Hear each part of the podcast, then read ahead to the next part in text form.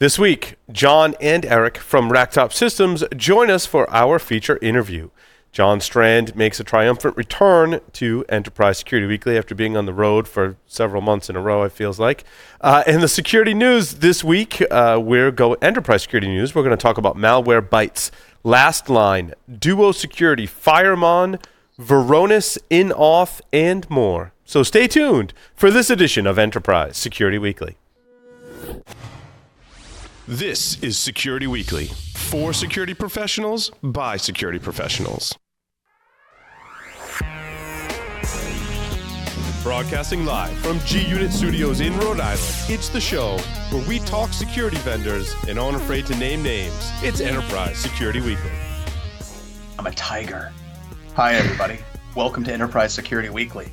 I don't know how this is going to go because Paul's not here this week, but we're just going to give it a shot. If even if you've got experience in security, you're you can benefit from going to That's somewhere where- and learning about that bug again. Wearing my tactical turtleneck just for Mr. John Strand, who is on the lines via Skype. John, welcome to the program.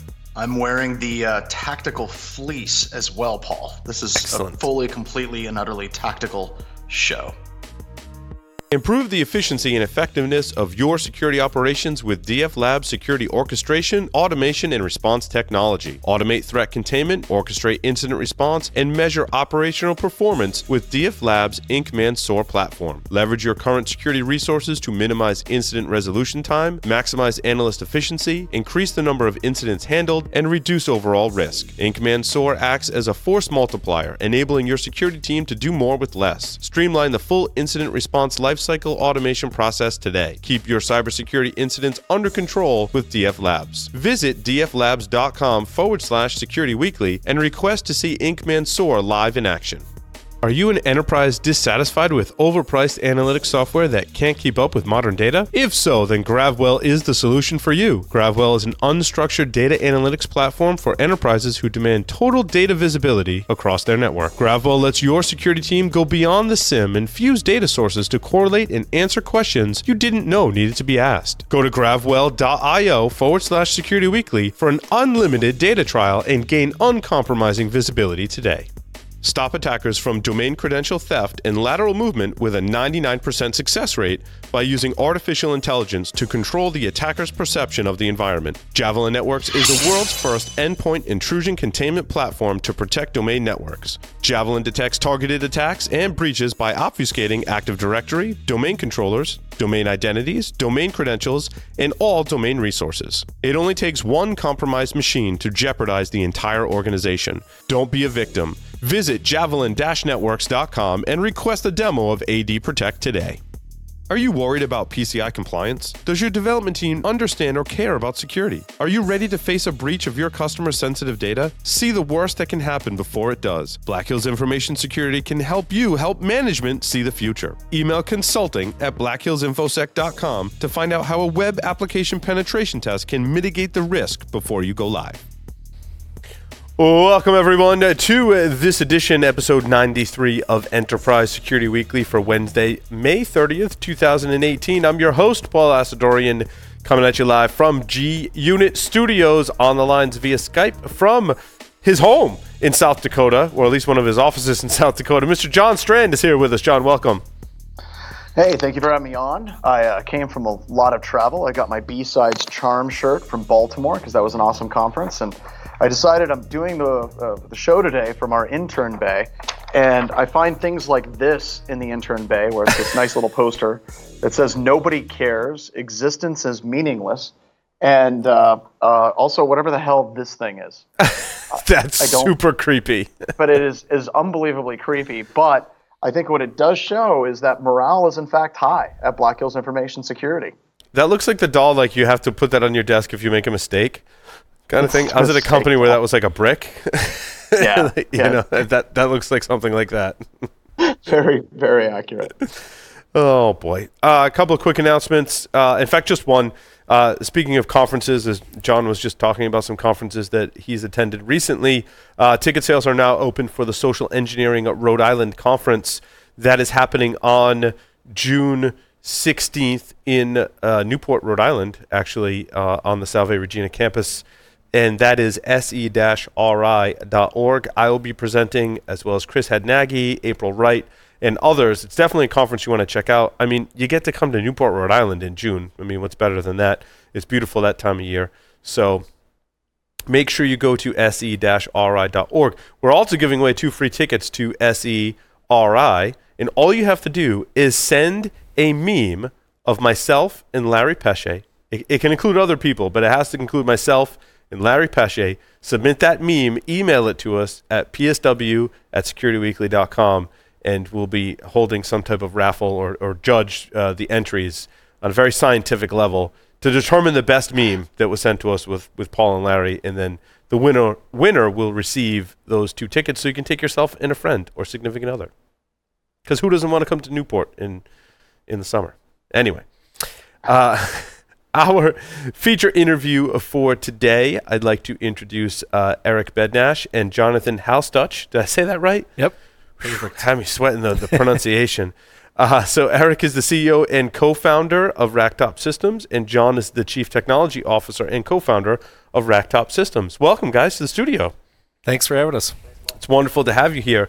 Um, I wanted to just start off with uh, a little bit about your backgrounds and, and, kind of how you came to to found uh, Racktop Systems. So I'll go first. John, you go first because yeah. we did an interview on, on uh, for Business Security Weekly. So, so I'm Jonathan Halstuch. I'm uh, one of the co-founders of Racktop, and I actually met Eric when we were working on kind of the customer side of data and data security. And we kind of just felt a lot of times that the solutions out there were good, but they were pretty complicated. Often took a lot of work to get them implemented. It was hard to get them implemented correctly, and so we wanted to come up with a solution that was easy to use, was easy to um, consume, and that was an enjoyable experience for the for the customer. And so I like the idea of of building a company and a product company that could could scale. And so I teamed up with Eric based on our previous experience having a lot of success working on projects together um, on the customer side of the table. And uh, so far, it's been a great great journey. Awesome, awesome. And, uh, you know, I, I oh, I don't think Eric's mic is live for some reason. Uh, talk again, Eric.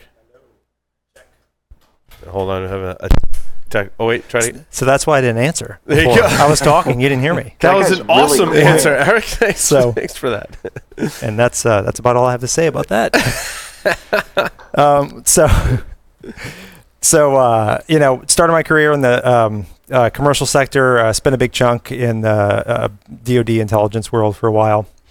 And uh, you know, as Jonathan mentioned, uh, you know, we had worked together and spent a lot of time on the customer side, pulling together different technologies um, and dealing with the challenges associated with with that, and uh, the amount of people and teams it took to implement those solutions. And you know, really, when we founded Racktop, really, uh, our vision was to to build something that was easy, can be implemented uh, quickly and easily, and and solve the problem. And and here you go. That's where we are today. And it's all about the data right? And just to give our, our listeners and John some of the background, right? I mean, really, the problem is you're trying to protect your data, and what better place to do that than where the data lives, right. essentially. Exactly. Yeah, because I mean, people do all these other things. You know, you're protecting your network, you're protecting your endpoint devices, but essentially, the reason you're doing all that is so that nobody's manipulating, stealing, or destroying the data you have. Right. And uh, just to give our listeners some background, it can be hardware, so you can purchase the storage solution from you, or it can be software. It also integrates with the cloud and other storage uh, devices as well. Correct? Right. That's correct. It's kind of a it creates an ecosystem, and so the secret sauce in what we've developed is the software that runs on top of x86, you know, commodity hardware using um, high performance drives, flash, whatever but then we have a management framework that allows you to move the data between systems and also move data to the cloud so that you can protect the data wherever it lives, whether it's on premises in a NAS type solution you would put in your own data center mm-hmm. or as you're moving data to the cloud.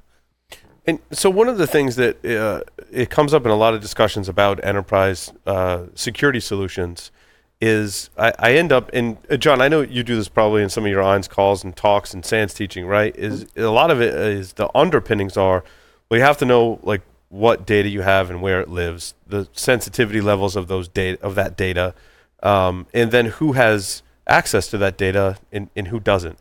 And so many organizations just aren't even close to being right. able to answer those questions.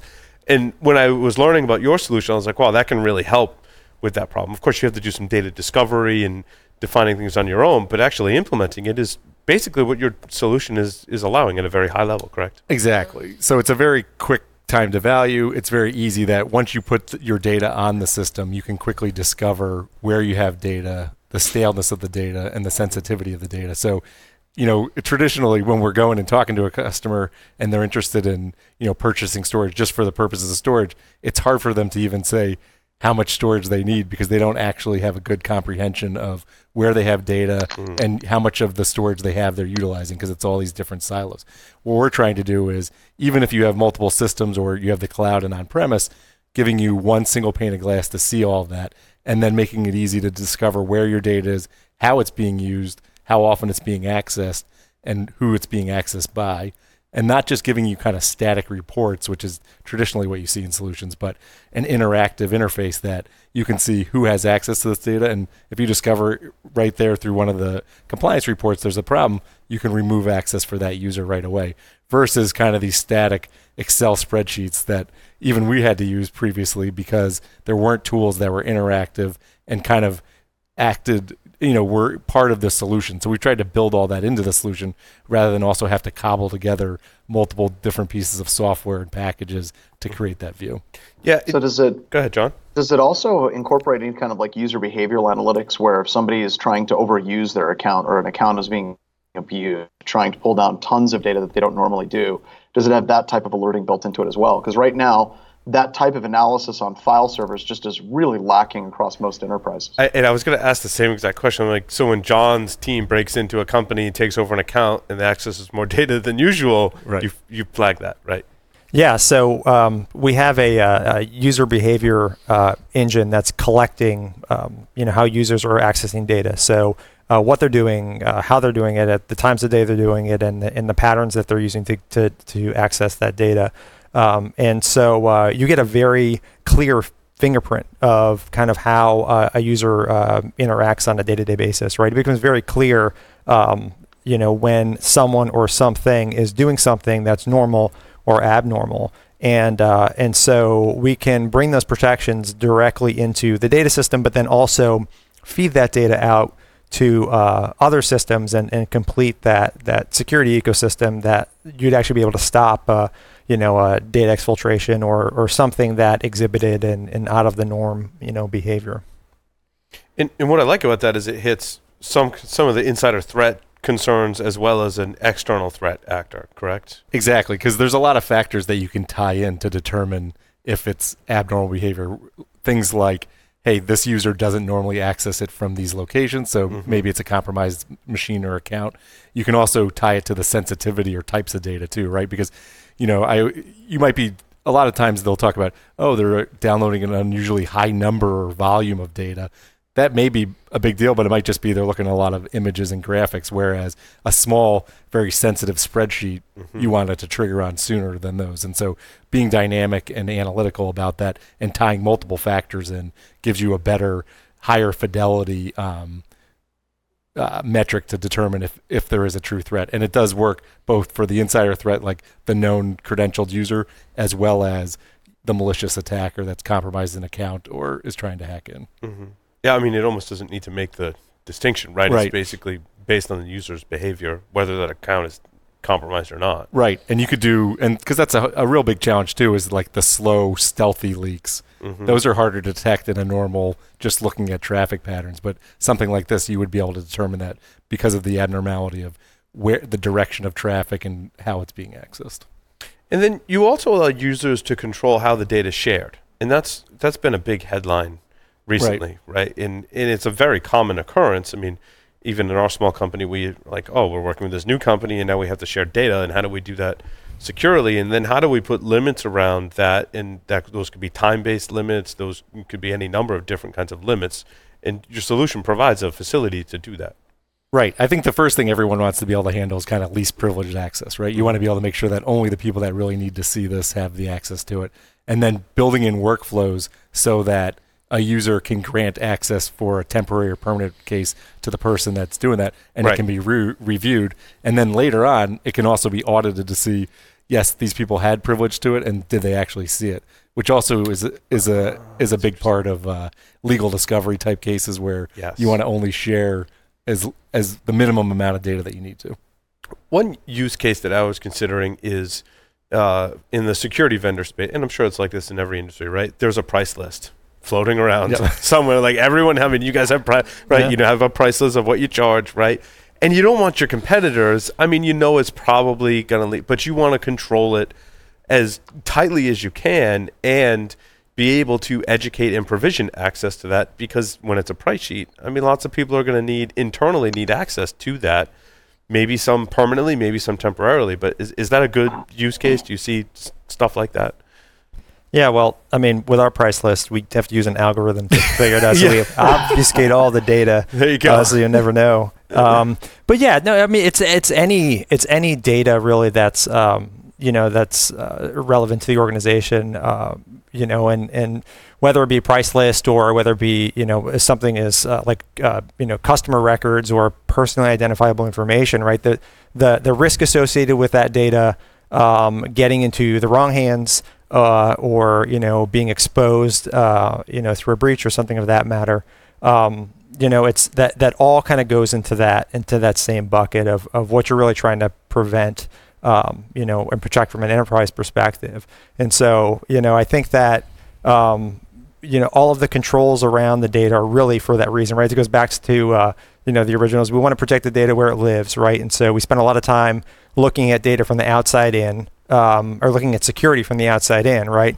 Uh, but by putting those controls, um, and not just from a restriction perspective, but also from a reporting and awareness perspective, as close to the data as possible, you know, helps helps you achieve those those goals and those protections, so that you know uh, things like you know price list or PII doesn't sort of end up So- in the wrong hands.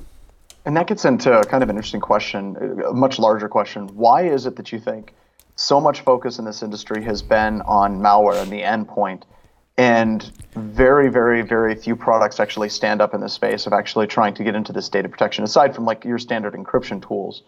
Uh, why do you think that this has been so long for the industry to actually start looking at it in a more serious way? Yeah, I'll take the first crack at this one. There's, I think that, um, you know, people sort of think about how, what's the easiest path for malware to uh, sort of get into the enterprise, right? And it's through the through the end user, um, and uh, and so I think that, you know, there's been a lot of focus trying to, you know, protect, you know, somebody's endpoint device from leaking something uh, into the network, but I, kind of think that falls short in a lot of ways because um, there's, you know, it, it's inevitable that something is going to find its way in. You know, you have a, you know, an APT or something's going to somehow, you know, someone's not going to plug their laptop in and it's going to go nuts and steal. The, I mean, that'd be super obvious to spot, right? It's going to be something that's a lot more stealthy. Uh, and the only way you could address that stuff is if you um, have something that is sort of continually able to look at this uh, from a different different perspective. Um, but I just think that you know, sort of the security industry by nature has sort of you know address this problem. You know, if you look at firewalls and then IPS, IDS, it's kind of like work its way in, and and the endpoint is is you know is kind of that uh, that natural progression. And um, but you know, you kind of hit hit a space there where it doesn't it can't be any more effective uh, unless you have something coming from the inside out. And so uh, I think that we're, uh, you know, there's enough awareness and compliance, and and um, you know, we talked a little bit about uh, GDPR, and it's a big deal this week, of course, and. Um, you have regulation and increased security and increased awareness from the enterprise perspective, and uh, there there's a change in thinking there, and there also has to be a change in thinking of, of sort of how you solve these problems, and and I think we Well- you're starting to see that. And how, it, but you do start to see that though. Yeah. Uh, and the reason why I'm harping on this is it seems like every single episode of the show, there's a new endpoint security product out there that has a new variation of artificial intelligence or some type of magic sauce. And it seems like when we're talking about investment and capital, it seems like a lot of like investment firms are willing to write a tremendous amount of checks to these firms because I think that they get that. Uh, but I don't see a tremendous amount of traction outside of like four or five endpoint security vendors. Now, when you're talking to customers, do you think the light has finally started going off on on many customers that actually protection protection and monitoring of data as it flows throughout their network is something that they should have been focusing on for a long time, or are you still kind of facing an upward, an uphill battle with the awareness side of it? I think that it's starting. They're starting to get they're starting to realize that hey, that's a better approach. I think a lot of why you also see that you see all these endpoint solutions is more of a, a lot of the form factor that okay, in the past all the money or the budget was allocated to the desktop people, and so they target those groups and organizations that have the money and the budget. You'll see a lot of the companies try to align against where they think they're going to get the customer to pay for a product, and so it might not be the right approach, eh, but these companies still go after it. And I think now you're starting to see that change. Um, what we're seeing is the need for global collaboration with security, and, th- and people are trying to figure out how to do that. And you have things like Dropbox or these file sync and shares, and people realize, okay, we can't use endpoint security. That's it's not effective. It's not going to solve the problems. Now, do you still need virus protection and malware protection? Yeah, but all this other stuff has to be protected from a different location. And the realization that centralizing data and putting your arms around the sensitive data and discovering where your sensitive intellectual property or PII or whatever you're protecting is, is in an area that you can put your hands around it. So we're definitely seeing the shift in the architecture and the, the realization that an alternate approach is required. Cool. Yeah, and I think IT teams struggle to build a solution that's easy to use as and, and nice as Dropbox. But right. that's what they're up against today. Yeah. And now you've provided some facilities in your solution to allow IT teams to, I think, uh, catch up to the technology today to give the user a good experience, but also be secure as well. Right, because I think being on the customer side and running, you know, IT departments where you're doing end user services, it's you're the you're made out to be the bad guy. You're not letting right. the user share data on Dropbox or put it on some some facility that would be easy for them to share files. And so what we've done is developed a way that you can share data securely in a way that you can audit directly from our storage over the web to people that you want to authorize. And the value of that is you don't have to copy the data or move the data outside your firewall. Mm-hmm. So you mm-hmm. know where the data is. You can audit who's accessed it just like they were if they were local. And it's very easy to control and turn off when you need to. Once you start to have data leave your control or even if it's in you know cloud's fine but you have to it has to kind of be within your control even if it's in a cloud once it starts to get out of there or if a user kind of starts to use shadow IT you have no idea what's been exposed and we've seen customers you know try to go find out was this data leaked or was it mm-hmm. you know mm-hmm. improperly shared and usually it has been and and it's just somebody that they're they they're not um, they don't have any bad intentions but they're trying to get things done quickly and so you know it's not always the fastest path we want to try to make the most secure path, the most the fastest path, and that's our kind of vision and goal. But sometimes it takes a little bit more effort than you know just putting it on Dropbox and sharing it. Yeah, but it, you know, and I think that is the culture of no that will bite us every single time because yeah. while you might block Dropbox, like there's a million other ways to share a file. now there's millions of other services that you can right you could share files. So rather than and there are companies that are looking at your you know cloud uh, computing or, or SaaS usage, but I feel like there's always going to be the next thing that's not as effective as just saying, well, I'm going to provide my users with a, a, a way to share it, right. and that's not always necessarily secure, but your monitoring point is really where you need to be because you can control it to a certain and, and audit it, right? Right, exactly. So it becomes kind of the single source of record. You can see what's happening and turn it on, and it's within your control. So it's very easy to share files. It's very easy for customers or a client to share files with you, and it's coming to that central place where you are able to apply your standard policies for protectioning, versioning, snapshots, um, all that information that you would share. You know, it's it's one way to do it. You don't, don't have to have multiple tools or multiple ways to think about protecting your data. Well, and I think with, with GDPR as well, and likely future compliance and, and privacy guidelines, keeping your data in the least amount of places possible makes it easier for you as an organization to be in compliance. Right, because when they say you need to destroy this data now, you got to go look at 20 places or what? Where is it? Yeah, exactly. yeah, that's awesome. John, more questions? Nope, I'm good. Um, talk about in- encryption, and because I was curious how that plays into your solution. How do you provide users uh, to work encryption into into this whole picture?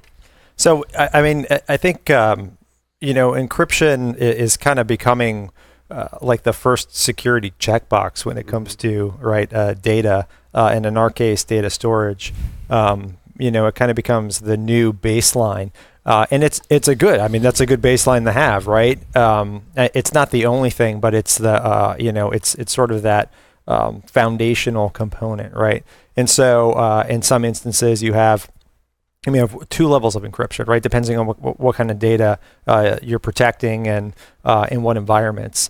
Um, but uh, but we kind of look at you know the data security with you know in, in, three different layers. So it's like the the storage component and, and encryption is tied into there, and then there's uh, reporting, which is sort of the proof, right? You have to know you have to know um, be able to report on what you're doing. You have to be able to prove it from a compliance, uh, just from and from a risk um, perspective, right? You have to have an understanding. At that hardware level, is that in case someone steals your storage array primarily, or is there other like unauthorized access that yeah, encryption can? It, it's both, right? And so I think the uh, you know initially it could be uh, I, you know somebody walks away with disks, and you know sometimes you're like, oh, it's in the data center. What's the probability of that happening? Um, and sure, um, in those instances it may be lower, but there are a lot of instances um, you know, if you think about, uh, you know, a, a, a, movie shoot and, and, an on-location shoot, right? You think about all of that data from multiple, you know, 4K, 8K cameras mm-hmm. um, streaming in. That's, I mean, that's probably not going on a little portable drive, and, and right. even if it was, again, that, that, there's a big risk there, right? A whole day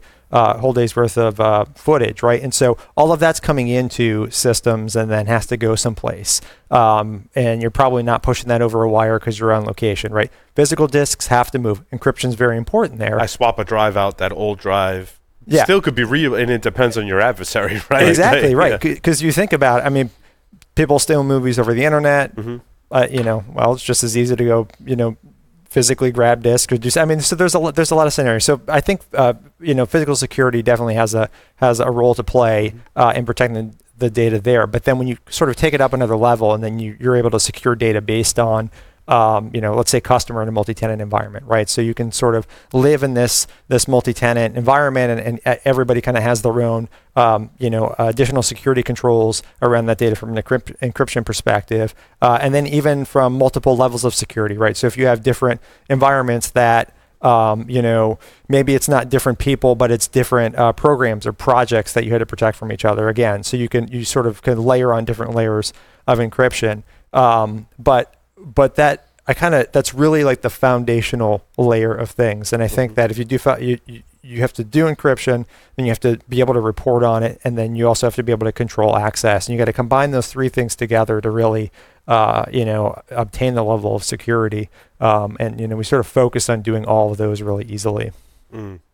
So you can encrypt based on a, a user or user group, and so their data is encrypted with a different key than so like if I got, and I'm thinking in the case of like large software company, Microsoft or whatever, right? They've got a group they're working on a very like super secret project. Sure, you want to control access, but also encrypt it so that if it does get out, no one else can read it. Right. right so you have like a data set level of encryption, which would be a folder, and that could be a specific key, and we can mm-hmm. support a bring your own key type model. Or you have the the the pool, which would be at the hardware level that we're encrypting there. Um, and then we're of course encrypting data in motion. So as it's traversing the wire, it's encrypted as well. Mm. That's awesome. That's awesome. Um, and uh, anything else that you guys wanted to talk about? Features that you wanted to to highlight that I might have missed so far? Um, you know, well, again, we talked about sort of uh, you know our, our vision and what we've we've put together is um, you know kind of completing that that security ecosystem uh, by putting uh, you know security and compliance as close to the data as possible. So you have you know as we talked about the endpoint, right? So what's at what's at the endpoint, um, what's at the uh, perimeter, um, and then what's at the data. And, and you know, as you think about um, how we're going to solve from an enterprise perspective uh, the challenges that we face uh, moving forward into the next five to ten years. Um, you know, the, the security threats they're they're getting more advanced. Um, they're they're getting you know stealthier and it, it, it, there's no one solution, right? You're, there's no magic pill. There's no, you know, there's a, you know, there's a, a NIST cybersecurity framework, five functional areas for a reason. You have to do a lot of different things. It's going to be process. You have to have your people tied in, and then you have to have technology, not one technology, but multiple technologies working together to solve this problem. And and so, um, I, you know, it's kind of that that that big vision in, in the role that we play uh, within that by putting the the protections directly in the data um, you know, you know, we feel is really going to, you know, enable enterprises to get there to get to where they need to be in the future.